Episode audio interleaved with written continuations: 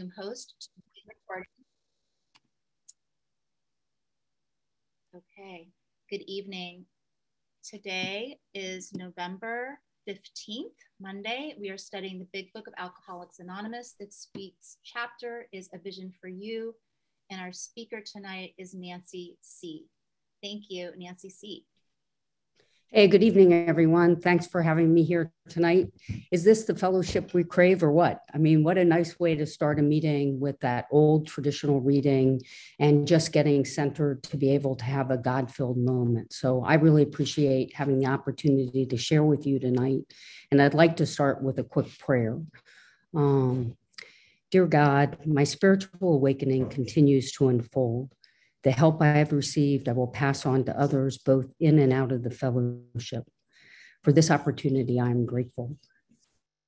I pray most humbly to continue to walk day by day on the spiritual road and spiritual progress. I pray for the inner strength and wisdom to practice the principles of this way of life in all I do and say.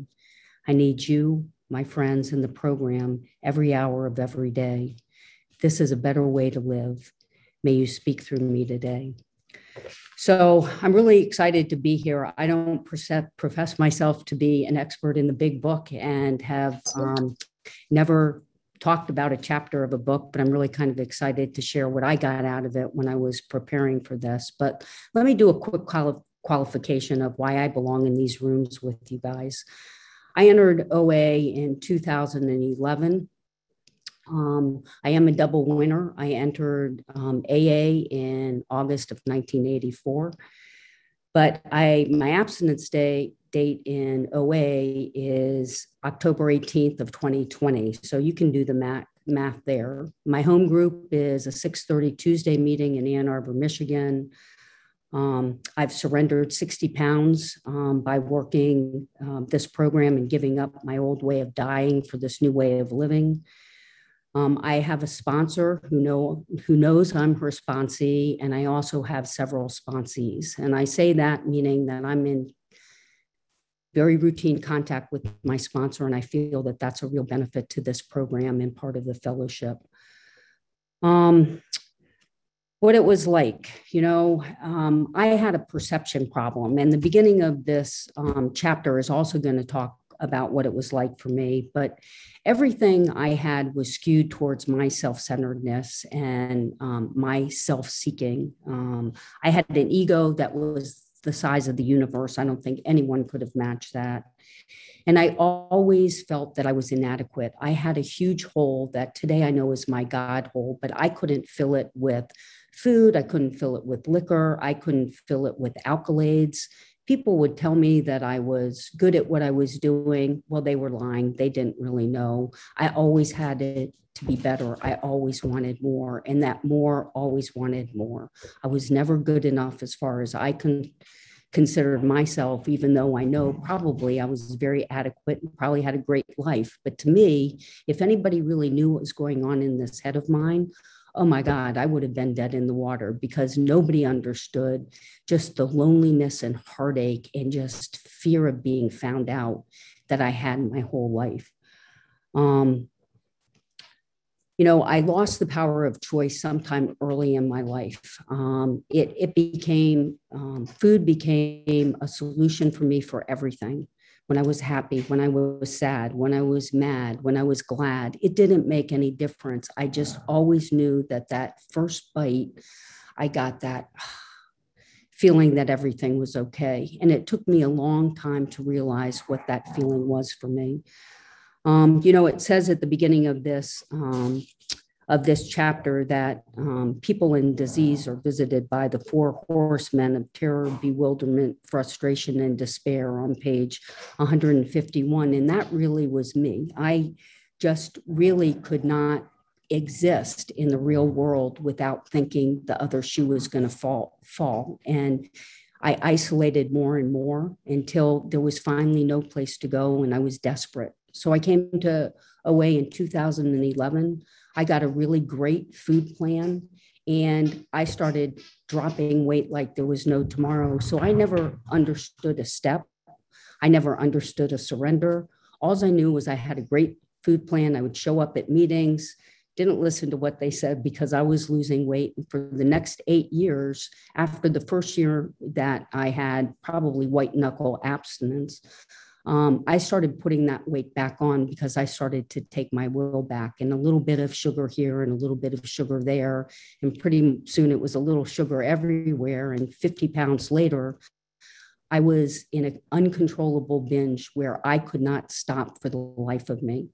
I would wake up in the morning and say, I will not do this again. And by 7:30 in the morning, I was at Starbucks getting two, not one, two chocolate chip cookies. And then I might as well, I screwed it up for the day and just ate sugar the rest of the day and would go to bed literally with a stomach ache, crying, God, I can't do this again. And what would I do the next morning? I'd say I wouldn't do it and I would start going again. And somebody suggested that I um, call into a vision for you. I did all of this. I got my I got recovered in um, in COVID, and I'm really grateful that I was able to get recovered in COVID. But I was like, I'm not doing any more AA stuff. It does not work. I have eight years of showing that this does not work for me. And they said, just try this meeting. And so, you know, I called in a vision for you. And it's funny that we're talking about a vision for you in the chapter as well. But I heard something a, a message of depth and weight. And for the first time, heard in my life that I had an allergy. I was clueless that that was the reason that I had to have those two chocolate chip cookies that set me up for the day and kept me going for the rest of the day. Because they also told me I had a mental twist, a mental illness that once I started eating, I couldn't stop. And once I stopped without anything to, to deal with those feelings, I had to start again. So I had that twofold whammy of that once I started, I couldn't stop. And once I stopped, I couldn't stop from starting. And the only thing that could help me was a spiritual program that I found within this book. So, as it says on page 163, one man with a book took me aside and walked me through this book, the first 164 pages, and I've never turned back. And part of this program for me today is this vision for you because I am responsible to pass on what I've learned to the next person and the next person. And that's what's created the whole fellowship that we're here to talk about today. You know, it says at the beginning of this chapter that, um, you know, most normal folk talk really look for, um, they say alcohol, but look for release um, by eating to take care of boredom, worry, um, they want joyous intimacy to be able to sit around and talk to people while they're eating. And when they're done, they move on. I couldn't do that. I lost the pleasure. I lost the choice of being able to do that. But my whole life was always built around food and that camaraderie that came along with food. So if that went away, what happened? You know, you turn to page 152 and it says, you know, if I'm willing to put down this food, I'm just going to be shall we be stupid, boring, and glum? and that's what really I felt like. What am I going to do with my life? And it, the whole chapter here in this whole book says it's summed up in the um, third paragraph on page 152. Yes, there is a substitute, and it's vastly more than that. It's a fellowship in Alcoholics Anonymous. There you will find release from care, boredom, and worry. Your imagination will be fired. Life will mean something at last. The most satisfactory years of your existence lie ahead. Thus, we find fellowship, and so will you. And what are they saying about fellowship? They're saying that it's so grand. They're saying that you'll find new friends. Among them, you'll make lifelong friends. You'll be shoulder to shoulder with your um, people on a common journey, not you know a hierarchy or I have to prove myself to anyone. I'll learn the full me- meaning of love thy neighbor as as I love myself. I'll be there for other people just like other people are for me. And this is something, you know, I get really, really excited because my whole life has changed in the last year. I mean, I do have friends that I never would have had a year ago, and I consider them better than the friends I had that I went to grade school with growing up.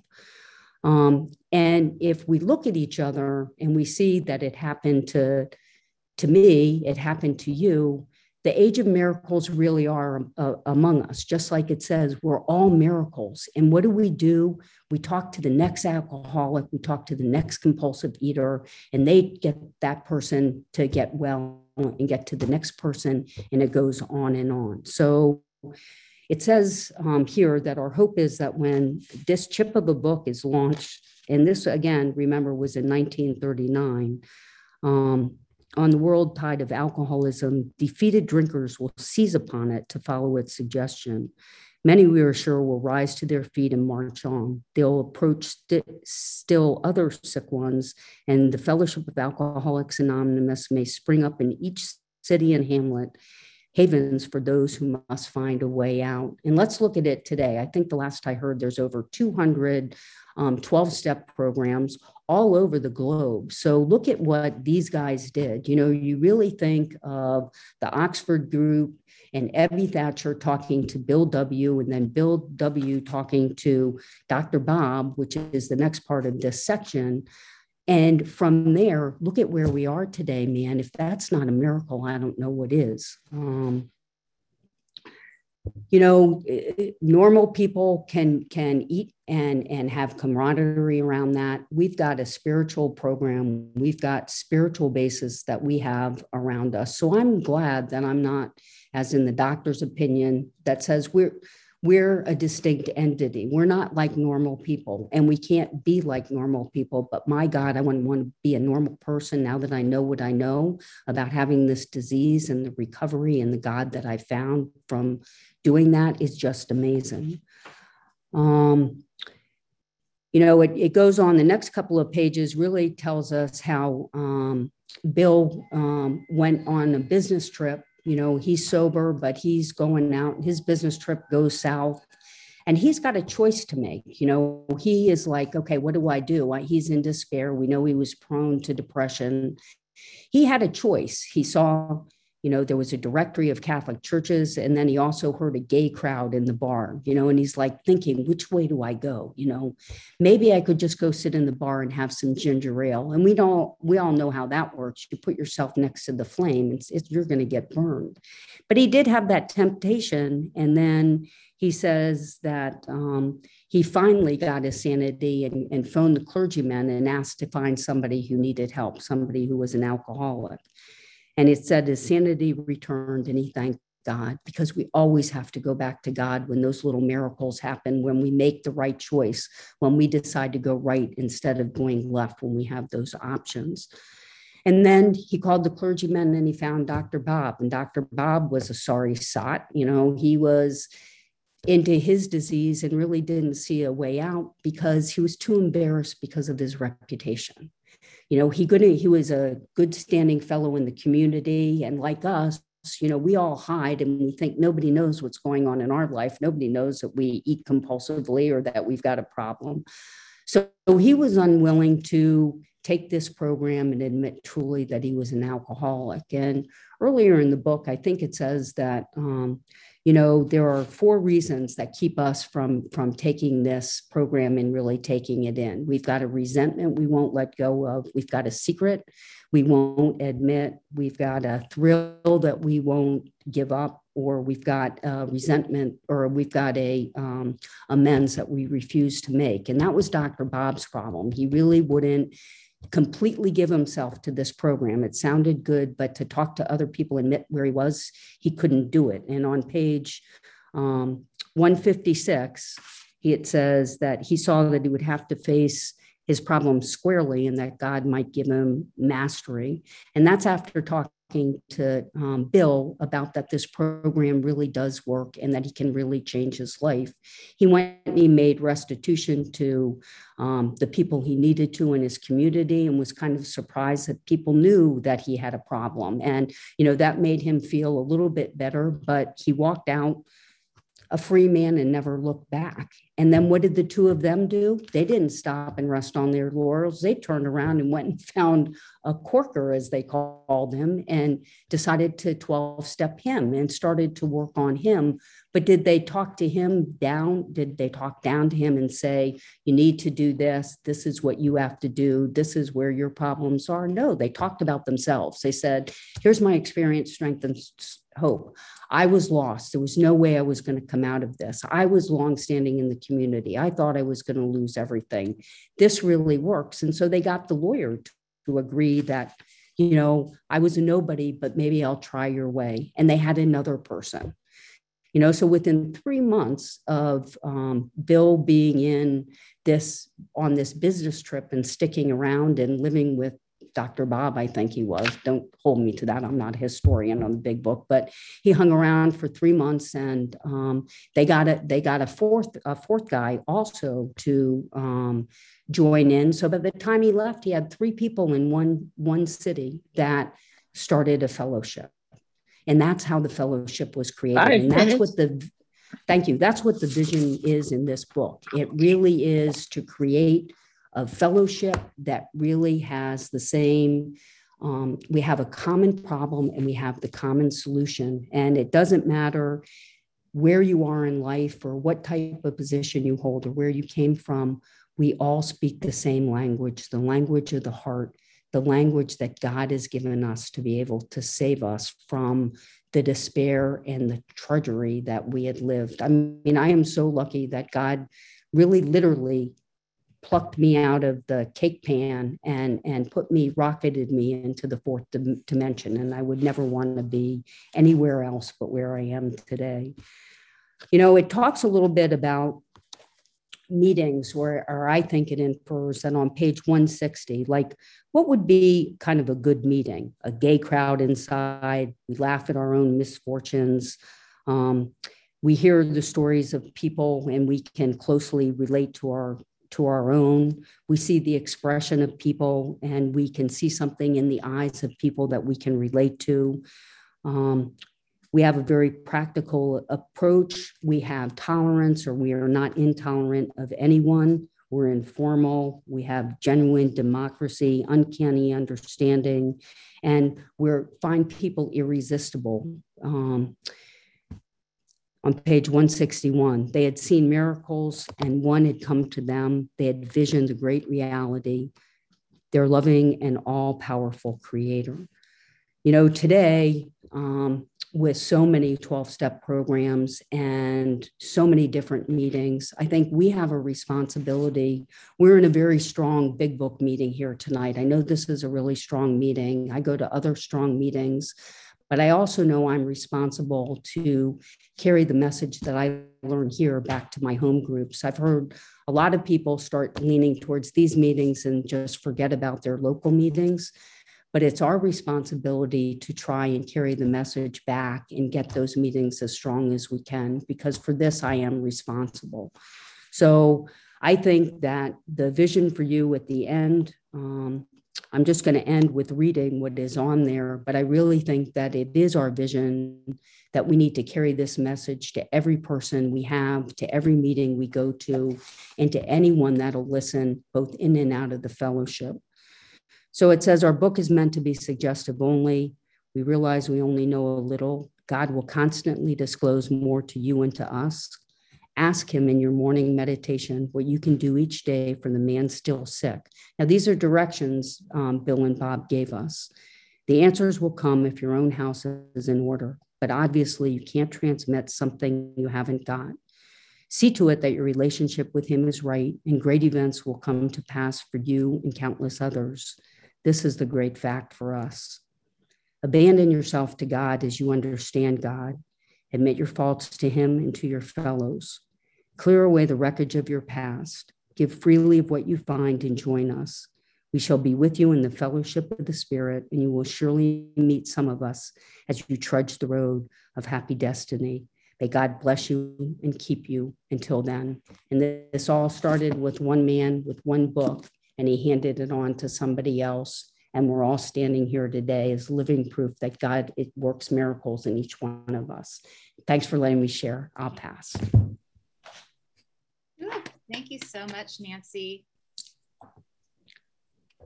for sharing your recovery. Okay, uh, we will now open the meeting for questions or for three minute shares. Uh, as this is a big book study, sharing and questions should relate specifically to the chapter and step being studied this week, we ask you to accept this guideline in order to keep the meeting on track.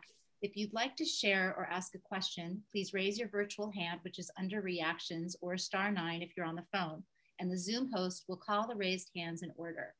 Would the timekeeper please set a timer for three minutes for each share and announce when time is up? Thank you, Carmela. Who would like to share or ask a question this evening?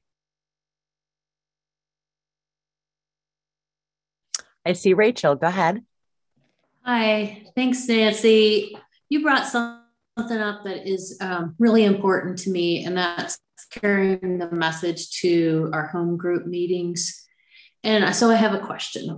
So, um, many of our meetings will not be coming back face to face in my area, which is the Cincinnati area. It's very disheartening. It's very sad. It's, it was kind of, I was in a fear stage for a while. My question to you is I have a lot of energy and, and I have helped um, get one of our meetings back face to face, and it's great. Um, but we need more meetings back face to face. And I guess my question to you is um, who leads that? And um, Hi, Kitty. I would like to um, help out more with that, but I also know that it can't just, you know, be one or two or three people. So, how have you been able to um, help get your home group meetings back face to face, and what kind of boundaries have you had to set so that you're not trying to, you know, save OA? Because I know that that's not my responsibility. Thanks. Hey, thanks a lot, Rachel. I appreciate the question. And um, you know, we wrestled with going hybrid and and how we were going to do that. We're still my home group is still um, virtual, and so were the other meetings in this area. Um, I know that there's some AA meetings that are back to face to face, but not OA. Um, I think that for me, um, I have looked in, I've gotten the information from World Services on how to start a new meeting. They've got a good outline on what you need to do and, and how you do that to generate support. That would be one way. I think it's important for me to um, try and make the meetings that I go to here strong. I mean, people always say they want vision meetings um, or big book study strong meetings. And the only way we can do that is get recovered people starting to share their experience, strength, and hope, and then just carry the message to get people to go to some stronger meetings. So that's what I do. Thanks for the question, though. I hope that was helpful. Thank you very much for the question and for the answer. Um, do I see any other hands, virtual or otherwise? I see Erin. Go ahead. Hi, I'm Erin B, um, compulsive overeater. Thank you, Nancy. That was, thank you. What I wrote down, um, it was just like something small that you slipped in, but I wrote, go back and thank God when the little miracles happen. Um, I loved that because no matter what step I'm on, I can I can find those little miracles. And I was talking to someone recovered today who was talking about like I told her I'm on um, step four, like I've done my fear, my resentments, and just finished my fears. And um, I was asking how her relationships have changed because for me, there's a I need a lot of hope in that area as I like look at the selfishness and dishonesty and fears that come up in all of my relationships. And she said, like, the first thing is that the self awareness, you know, like when it's so on my mind now so that when someone is saying something or I get triggered or I want to say the thing that I know I don't need to say, the self awareness is like a prompting from God that I can make another choice. And just that in itself is a miracle. If I can shut my mouth, like that's a miracle. If I cannot say the thing about how you need to fix your life, like, you know, like my mom, who I've suggested, lightly suggested, goes to you know, CODA or something because she needs it so bad and I know how to fix her life. Like if I can just be quiet, that in itself is often a miracle. And um, this lady also said that on the vision meeting this morning, um, somebody talked about how like his progress has been, he related it to like show and tell. Like he used to want to like tell everybody what to do, like tell, tell, tell and now he just shows like his recovery with his actions and it just shows up in him so it's more modeling the program instead of telling people what to do um, so I like to try to force epiphanies on people and it never works. But I would love to hear how your relationships have changed in your life just through you working the program.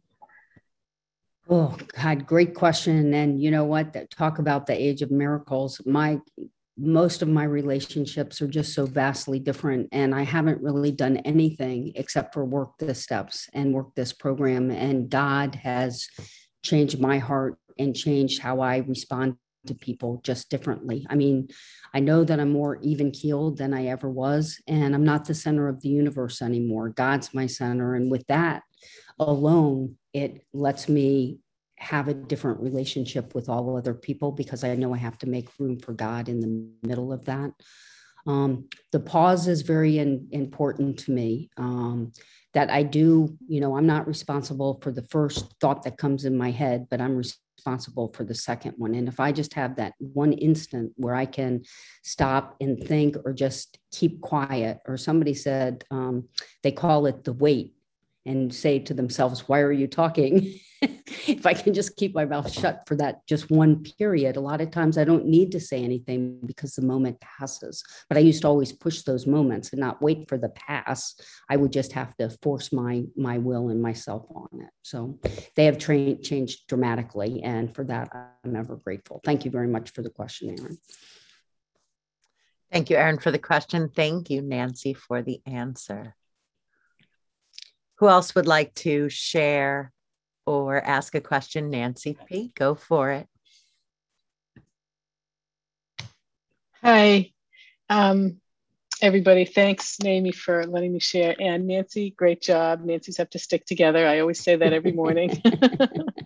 um, so I don't have a question, but I wanted to share because you did such a good job about talking about, you know, fellowship the verb rather than the noun. And um, you know, lately I've been really sort of enjoying my fellowship, the verb, you know, talking to other compulsive overeaters. And I, I make phone calls every day. Um, and I, uh, I used to make 99.9% of my calls were to newcomers. And then I found that um, if I only called newcomers, it was hard to um, talk about things that were sort of, you know, higher math because they're sort of, you know, new. So you don't do that and um, anyway, so I called a newcomer the other day, and you know, I always I have this the same thing that I said when I first was ordered to make phone calls. I still say the same thing. So tell me about yourself. Are you new to from me vision? Are you new to vision or OA or neither or both or you know dot dot dot? So this woman was on a business trip, and she was like, like she said that she had time. I told her it was fine if she didn't have time, and she did, and she was kind of you know like sluggish. And I you know, I sort of jollied her up a little bit and said, yeah, you know, she was in Kentucky of all places on a business trip. And I told her, well, there's a museum there that's the best one in the world that I think, and you should go to it. And um, so we started talking about that. And then we started talking about the program. And we were on the phone for probably 40 minutes. And at the end, she said, I said, well, I'm going to let you go now because I know that you have, you know, to get to bed or whatever it was that she had to do. I said, but I really enjoyed the conversation. She said, I feel all juiced up right now. This is great. I feel all juiced up. That's just what she said. I said, well, the reason that you feel that way is because you're talking to another compulsive overeater who knows exactly what your life is like.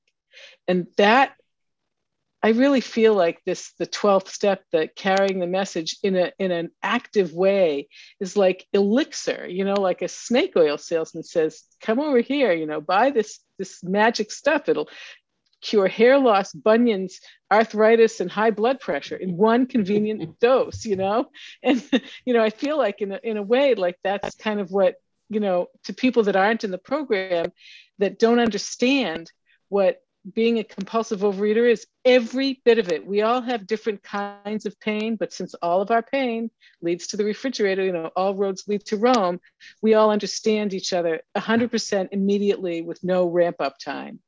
And I told her that. I, I didn't say, say that. I said, you, you feel good because you're talking to somebody who really understands, really, truly understands. And I said, and I hope, I told her to save my number. And I said, I hope that you'll pass it along to other people because even though you just started, you know, my job as a recovered person is, you know, to sponsor and to time 10 steps, I'll wrap up. And your job as a newcomer is to continue to do this work, to continue to call and you know have fellowship the verb with other people. Um, so and you did a really great job of sort of you know embodying that um, principle. So great job nancy. Thanks. thank you nancy p. And uh, yes thank you nancy c. I i concur. Um, carmela is next. Go ahead. Everybody. I'm carmela compulsive overeater and bulimic and um, thank you so much, Nancy. Um, can never get enough Nancy's in your life um, for your lead. And um, yeah, this is such a great chapter. I um, this part about fellowship. So yesterday, I I reached out to my very first um, friend in program, and we both came in at the same time. That was my first time in OA, and that was 34 years ago. Um, she stayed in OA. I ended up going to other programs, but um, we had such an incredible bond that year, and we like did the holiday together. We did Christmas together. We did Thanksgiving together. We had a meeting in a parking lot because we were the only ones that showed up, and there were three of us. I mean, it was like we've remained friends all this time. And i actually i talked to her because there are like things are different now in oa and we didn't have a visions meetings and you know so we were actually talking about all that you know and just like kind of what's happened and how it is now and you know just the developments. Um, but there was something we really just got each other through that first year. Um, and um, i just unhighlighted a bunch of stuff today. Um, the heartbreaking obsession that some new miracle of control will enable us to do it, meaning like control, you know, I guess our, our eating, drinking. There was always one more attempt and one more failure. Um, and this line about being able to imagine life either with alcohol or without it. And um, yeah, it's like, and you know, wishing wishing for the end. And I think that that's I've definitely been there with food and feel like, um, you know, this there's another choice, which is the program. Um, and recognizing, for me, recognizing um, the the allergy, um, and um, there something else.